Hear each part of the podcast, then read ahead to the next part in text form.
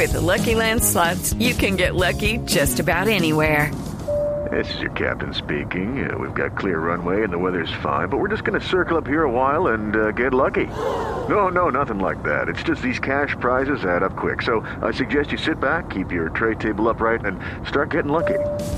Play for free at LuckyLandSlots.com. Are you feeling lucky? No purchase necessary. Void where prohibited by law. 18 plus terms and conditions apply. See website for details.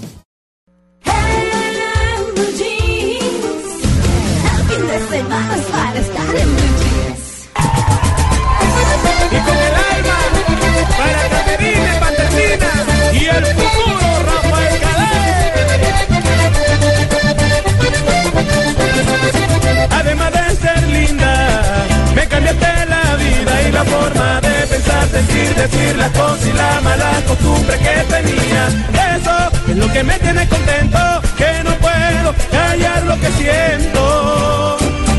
Eres la que me inspira, la que mi alma indica y por eso es que te quiero, que te adoro y cada momento el corazón me grita. Eres la dueña de mis sentimientos,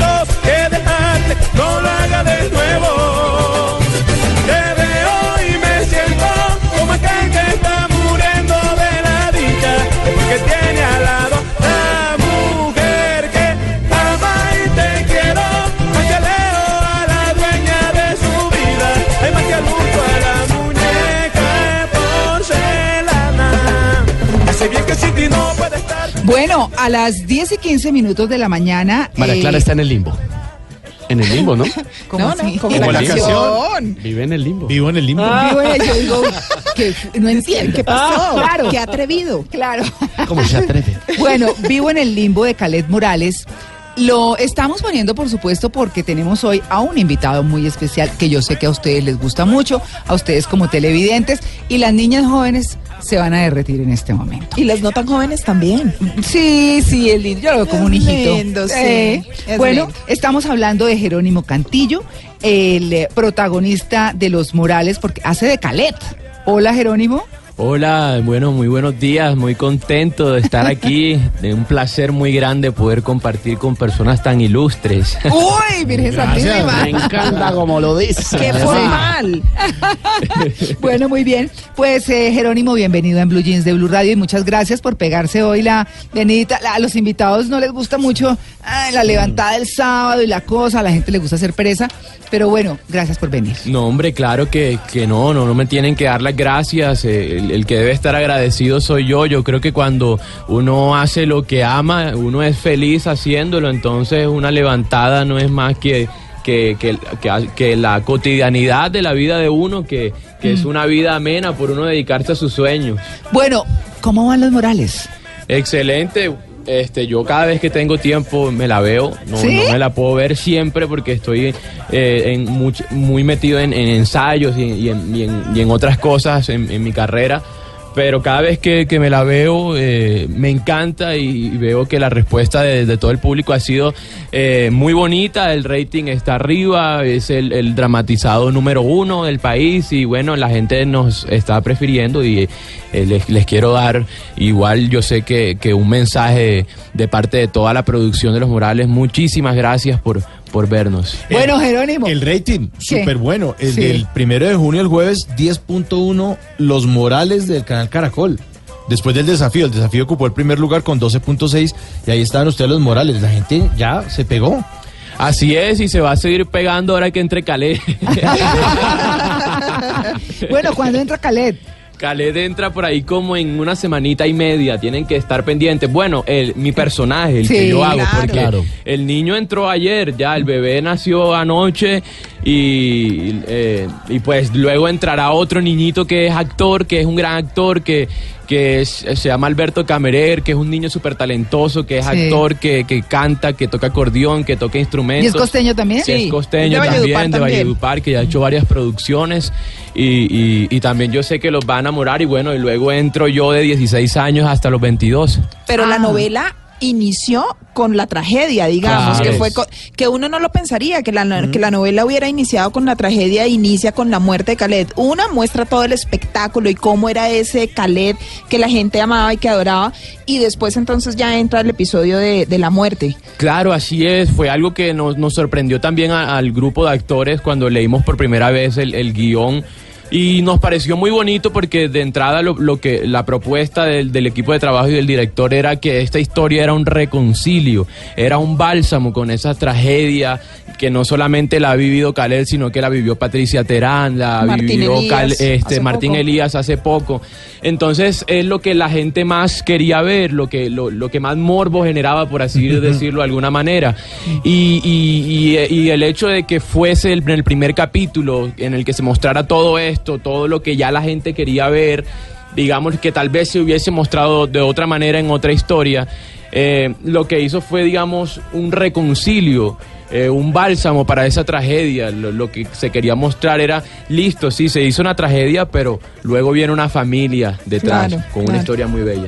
Claro, Jerónimo, eh, yo quiero aterrizar de todo este tema de la novela y demás, hablar de usted, Claro. porque usted es un hombre muy joven, muy lindo, está todo bonito. está bonito. Sí, 22 Sí, años Sí, tiene, sí, muy está bonito. chiquito, pero, pero además eh, ha tenido una vida interesante y una vida en lo particular marcada por la realidad de este país, que es la violencia, ¿verdad? Así es, así es. Bueno, yo realmente nací en Valledupar, eh, nací en la ciudad de Valledupar. eh, ahí, allí solo pude vivir un año porque en el año de 1995, un 5 de abril, eh, muere mi padre producto de un atentado que nos hace. Mi padre era congresista, era representante de la Cámara, sí. Milciades Cantillo. Y su a- mamá fiscal, Mi o madre sea, era fiscal en- en, su momento. Mm. Y, y a nosotros nos hacen un atentado. En ese atentado estaba mi madre, mi padre y, y yo. Yo era un bebé de un año. Mi padre fallece en ese atentado eh, y mi madre queda herida de muerte. Yo milagrosamente por designio divino pues quedo ileso. A mí no me pasa nada. Afortunadamente no recuerdo tampoco nada. Pero a, a- a partir de, de ese momento, digamos, la, la historia de mi familia se divide. Mi padre era el pilar de la familia. Eh, y mi madre, bueno, quedó cabeza de hogar, herida, no podía trabajar, él no podía tampoco desempeñar su trabajo porque eh, corría peligro. Claro. Nos tuvimos que ir de la ciudad de Valledupar y estuvimos viajando por muchas ciudades en un transcurso de dos años, por Cali, por Barranquilla, por Bogotá. Mi familia se dividió completamente, yo me fui con mi abuelita, mi madre se fue a trabajar a ver cómo nos sacaba adelante, mi hermano se fue con unas tías. Y digamos que eso fue muy, muy, Duro. muy ah. fuerte, ¿no? Por así decirlo de alguna manera. Pero yo creo que todo en la vida tiene un propósito de que viene del cielo. Y, y- y pues yo creo que, que eso ha- me ha ayudado a mí a forjar mi carácter a muy temprana edad, me ayudó a forjar una personalidad a muy temprana edad, a saber qué quería para mi vida. Y afortunadamente la música no me dejó crecer y el arte, la actuación no me dejó crecer con ningún tipo de odio, ningún tipo de rencor. La música, yo cada vez que me sentía triste, yo cogía mi acordeón, me ponía a cantar, cogía mi guitarra, me ponía a componer, eh, a- me ponía a actuar. Y bueno, pues ya hablando de que la música ha sido bálsamo para mi Sí. Ay, qué bonito. Muy bien. Una cancioncita de, de Khaled. Sí. Esta A ver. canción la canto todo el tiempo en la novela. Se llama Sombra de mi alma y fue una de las canciones que me, me ayudó a encontrar el alma del personaje, pues, porque lo encontré en sus canciones. Y, y la canción dice así. Ay, ¿sabes qué tuve que hacer para poder decirte lo que voy a contarte en esta noche triste? Pues ya mañana lejos, muy lejos tengo que irme y aunque me duela he venido para despedirme. Fuimos amigos muchos años y eso bien lo entiendo. Y hoy vengo a confesarte lo que siento hace tiempo. Tiembla mi voz y poco a poco me cobija el miedo. No sé si corra o será mejor quedarme quieto. Te comprendo. Tú no esperabas que te saliera con esto. Y hoy te ríes en mi cara y me preguntas si es en juego. Mira mis ojos y date cuenta que es en serio. Ni palabras disfrazadas y me sobran argumentos para decirte que te amo y que vivir sin ti no puedo. Yo aunque quiera no doy. Ay nena, tú no imaginas cuántas veces me tocó negar que te amaba y entender que era otra persona a la que adoraba y hasta el mundo le daba. Ay nena, tú no imaginas cuántas veces me tocó negar que te amaba y entender que era otra persona a la que adoraba y hasta el mundo le dabas y hasta el mundo le dabas. Qué lindo. Ay, Qué bonito, súper lindo. Allá está, Yani está aplaudiendo. Toda nuestra productora. Ella es también chiquita en este, en este eh, programa. Bueno, eh, yo quiero, eh, Jerónimo, a propósito de esa canción, eh, preguntarle cómo empezó esa vida artística suya. Me imagino que la familia se reunió después otra vez y ya usted empezó a marcar sus cosas, sus pasos. Claro, curiosamente, mi, mi, mi hermano mayor, Milciades Cantillo, que me lleva ocho años de, de- de diferencia, sí conoció a mi padre, sí compartió con él. Y mi madre, mi, mi hermano canta desde que tiene uso de razón y mi padre lo apoyó a muy temprana edad. Cuando mi padre muere, mi, mi madre decide hacer un disco cantado por mi hermano de rancheras que le gustaban a mi padre en homenaje a mi padre. Y, a- y a- y en ese lanzamiento de ese disco de mi hermano cuando mi hermano tenía nueve años fue el ex el expresidente lo Alfonso López Michel y mucha gente en homenaje a mi padre. Fue un homenaje que le hizo entonces yo crecí viendo a mi hermano cantar toda la vida cuando ya yo estoy más grandecito, yo empiezo a coger instrumentos, empiezo a coger el piano, más o menos a los 8 o 9 años. Pero lo mío en ese momento era el fútbol, yo era recogebolas de la Unión Magdalena. Entonces, ¿Ah, sí? Ay, ¿en serio? ¿Y mascota y todo? ¿Y no fue mascota? no alcancé a ser mascota. No alcancé, no alcancé. Muy bien. Eh, y, y, pues lo mío era el fútbol en ese momento, hasta que a la edad de 12 años yo me di cuenta que cuando salió Vivo en el Limbo y todas estas canciones, los K Morales y toda esta nueva generación del vallenato, yo me di cuenta cómo el vallenato empezó, porque al, principio no me llamaba tanto la atención, pero me di cuenta cómo el vallenato empezó a meterse en las nuevas generaciones.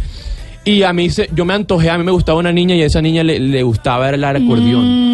Y yo me antojé de tocar acordeón por la niña. Sí. Y yo le pedí el favor a mi mamá, le, se la monté y no me creía porque ya me había dado piano, ya me había dado batería y otras cosas.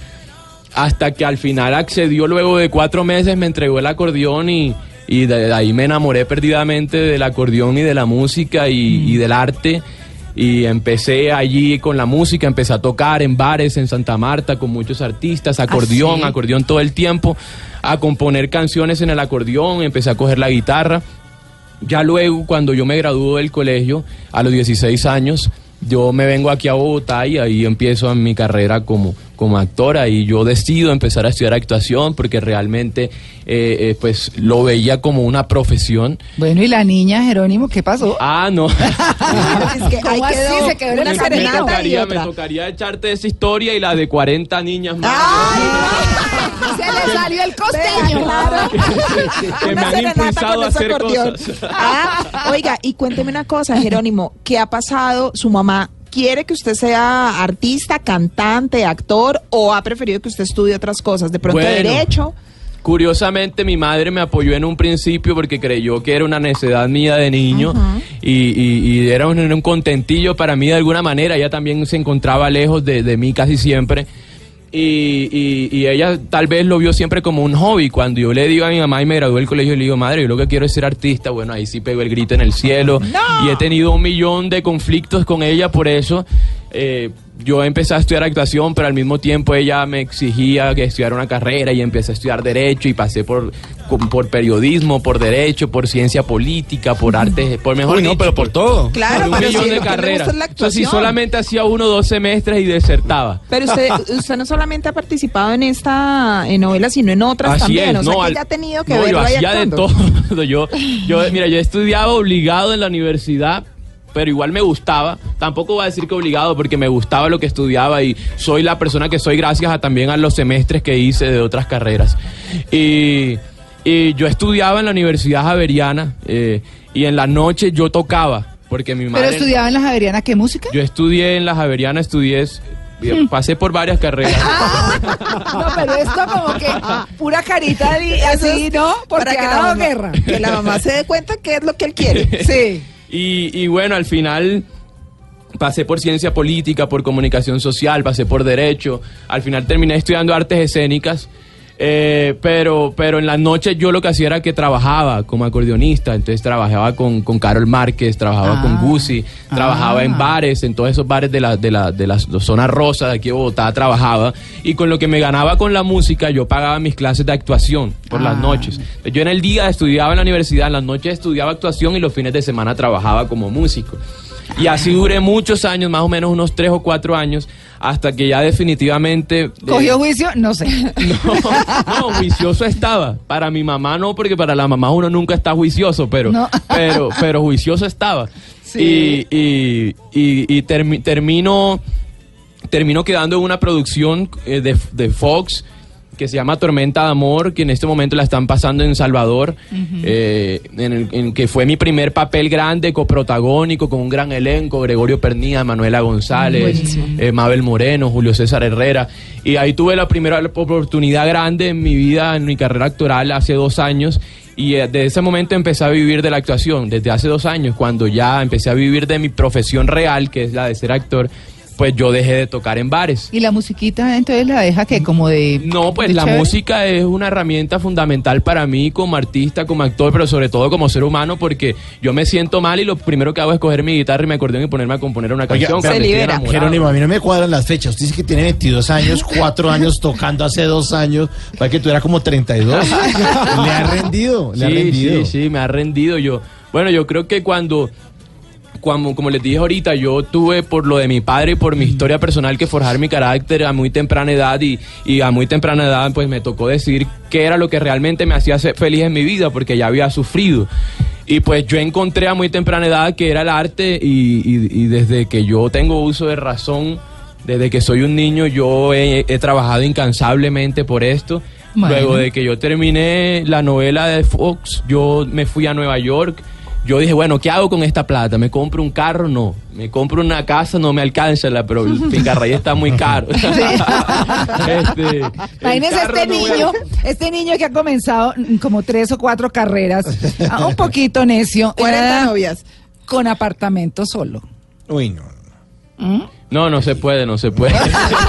Lo está diciendo él, ¿no? Entonces yo decidí, mi sueño siempre ha sido y es estar en, en- en el cine mundial y llegar a Broadway y yo decidirme a Nueva York porque también tenía otro sueño que era tocar acordeón en el metro de Nueva Ah. York. Y lo logró, ¿no? Y me fui para allá, pues, y allá estuve cuatro meses tocando, estudiando actuación, teniendo experiencias de vida. Y gracias a toda esa, esa influencia de, que yo tuve allá en Estados Unidos y todo eso que hice, digamos, que me llenó a nivel personal, empecé a componer otras cosas que me gustaría cantárselas. A ver. Que realmente, bueno, yo, yo soy, pues mi carrera la he proyectado como actor, pero me encantaría también poder llegar a tener una carrera como compositor. Y esta es una canción que se llama Very Happy. Ah. Se llama así porque en ese momento estaba en Nueva York y, y bueno.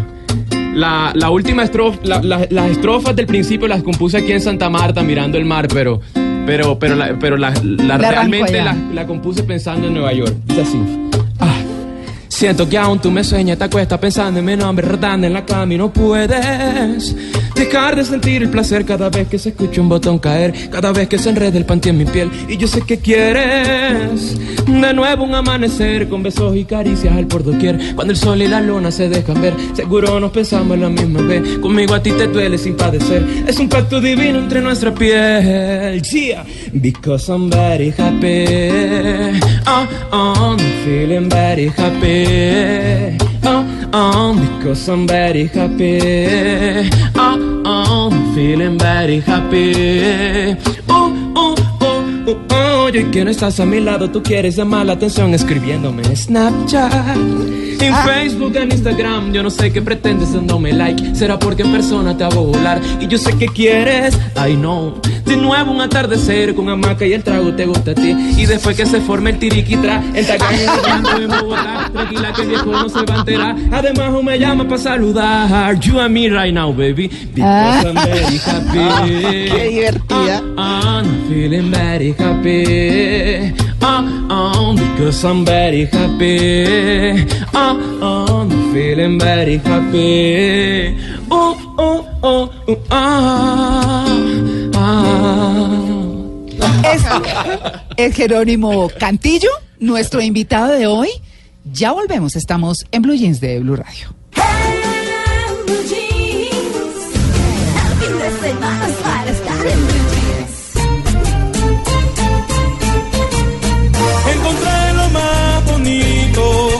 Hace tanto anhelaba. Es porque mi corazoncito hace tiempo se merece esto. Te busqué porque vi una luz al final del sendero. Cuando vi tus ojos, cuando vi tu cuerpo, yo nací de nuevo. Ahora sí es verdad que me ajuicié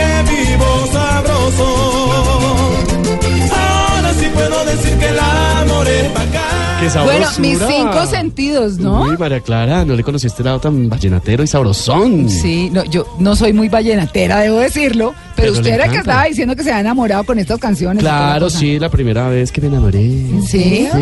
Eso, Ay, A mí ¿con me bolita? el vallenato. Yo tampoco soy, como Sí. decíamos hace un momento, muy vallenatero. Sí, no. Pero en realidad Calen Morales sí vino a llenar un espacio en los jóvenes muy Importante. Muy importante, sí. Y era una música diferente, ¿no? Muchas fusiones, no era un vallenato La nueva específicamente, ola, ¿no, pero con guitarra, Claro. acompañada de acordeón. Claro, así es. Lo curioso es que cada una de las canciones de Khaled puestas en otro género siguen siendo un éxito y Sí. siguen siendo grandes Sí. canciones. Eh, bueno, eh, es que estamos hablando con Jerónimo Cantillo, que está hoy acompañándonos. Eh, muchas gracias, Jerónimo, de verdad.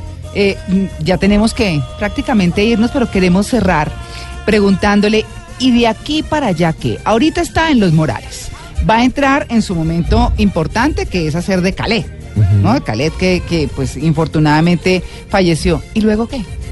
Bueno, en este momento yo tengo mi proyecto de vida que es continuar con, con- con mis montajes teatrales con mi maestro Tao Sierra, que estamos montando una obra, un clásico Mm. de Shakespeare, Romeo y Julieta, muy conocido que aproximadamente en dos meses se va a estrenar. Ah. Eh, por ¿Ah, sí? ahora hacer teatro, eh, tengo una propuesta de, de mi primer proyecto cinematográfico en Costa Rica y pues todavía no, no es un hecho, bueno. pero pero está muy cercano de serlo. Y todo lo que pueda eh, rescatar a nivel profesional este año, eh, hacerlo para el otro año, si Dios quiere, poder partir otra vez a Estados Unidos. Venga, Jerónimo, eh, usted es actor, o sea, lo suyo es la actuación. lo que pasa es. que también eh, canta y toca instrumentos. Canta bien, y muy canta bien, muy bien, además, pero lo suyo es la actuación. Así es, pues yo siempre en mi carrera, la- yo he tenido eso claro en mi cabeza, que mi sueño y mi profesión es la de ser actor. Eh, gracias a Dios yo he tenido la oportunidad de coger todas esas, eh, de esos talentos musicales y los he podido eh, ejercer como actor porque he tenido la posibilidad de, de hacer personajes musicales. Bueno, es que hay que decir que Jerónimo es un actor con bases en derecho, ¿en ¿qué más? Periodismo, ciencia política. Y celoso. Y celoso. En conquistas. Sí. Queremos escucharlo cantar para irnos, para irnos, Y encontré lo más bonito, lo que hace tanto anhelaba. Ay, porque mi corazoncito hace tiempo se merecía esto.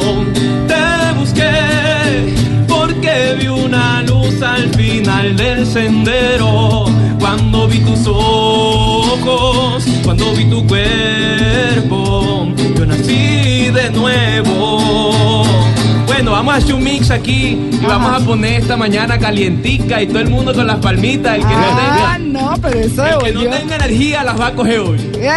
Bueno, porque no hay cosa que le dé más rabia a la mujer, a la novia de uno, que llame a la casa y conteste la tía universal y le diga que no estoy, que ya salí, que me fui a beber, que me vine a Blue Radio.